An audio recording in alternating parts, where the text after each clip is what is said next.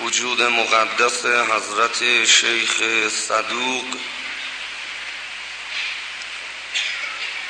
این مرد با عظمت و با کرامت و کم نظیر و مردی که تمام فقها و محدثین اسلام کمال اطمینان رو به او دارند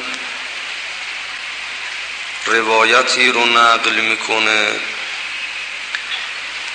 که در مقدمه بحث امروز به عنوان عظمت داشتن حسنه در پیشگاه پروردگار این روایت رو میشنوید.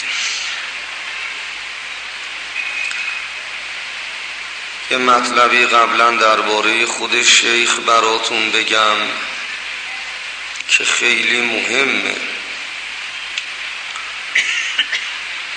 وجود مقدس او اصلا و ذاتا اهل قومه.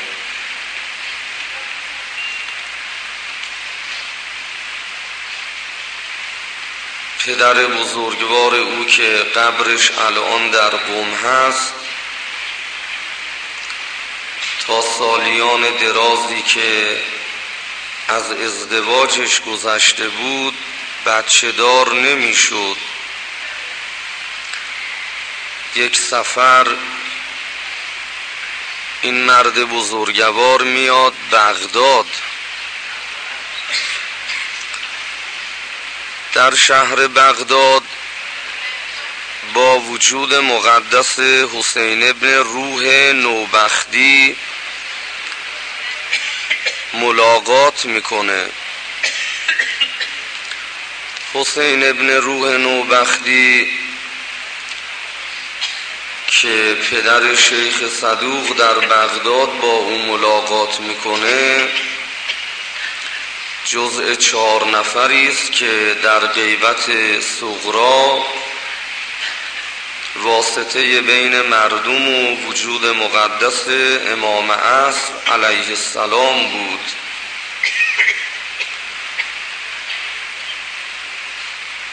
بعد نامه می نویسه. بعد از اون ملاقات اون نامه رو میده به علی ابن جعفر اسود.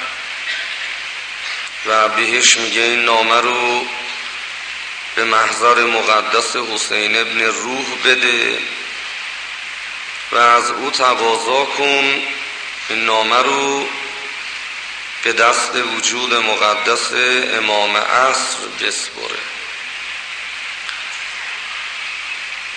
تو نامه هم نوشته بود من بچه دار نشدم علاقه دارم خدا اگر مسلحت می‌دونه به من فرزندی عنایت بکنه.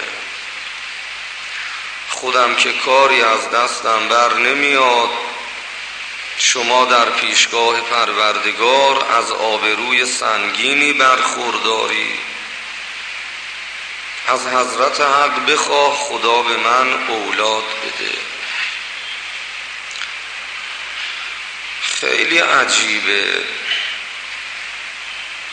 چیا به چیا مربوطه واقعا بختاوره امام وقتی نامه پدر شیخ رو می‌خونن در اون نامه می نویسن من بنا به تقاضای تو از پروردگار بزرگ عالم درخواست کردم اولادی به تو بده. که سه برنامه در اون اولاد خواهد بود.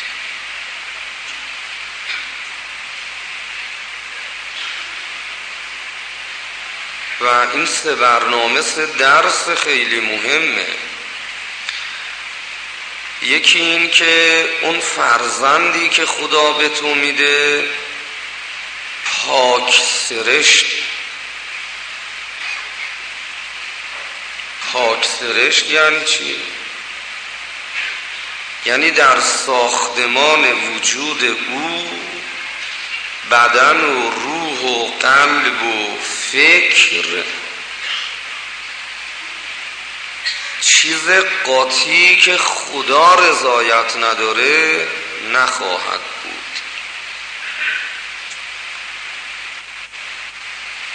تمام مصالح ساختمان این فرزند خداییه پاک سالم. که در حقیقت در این جمله اول حضرت می‌خواستن به شیخ بگن تو و همسرت پیش ما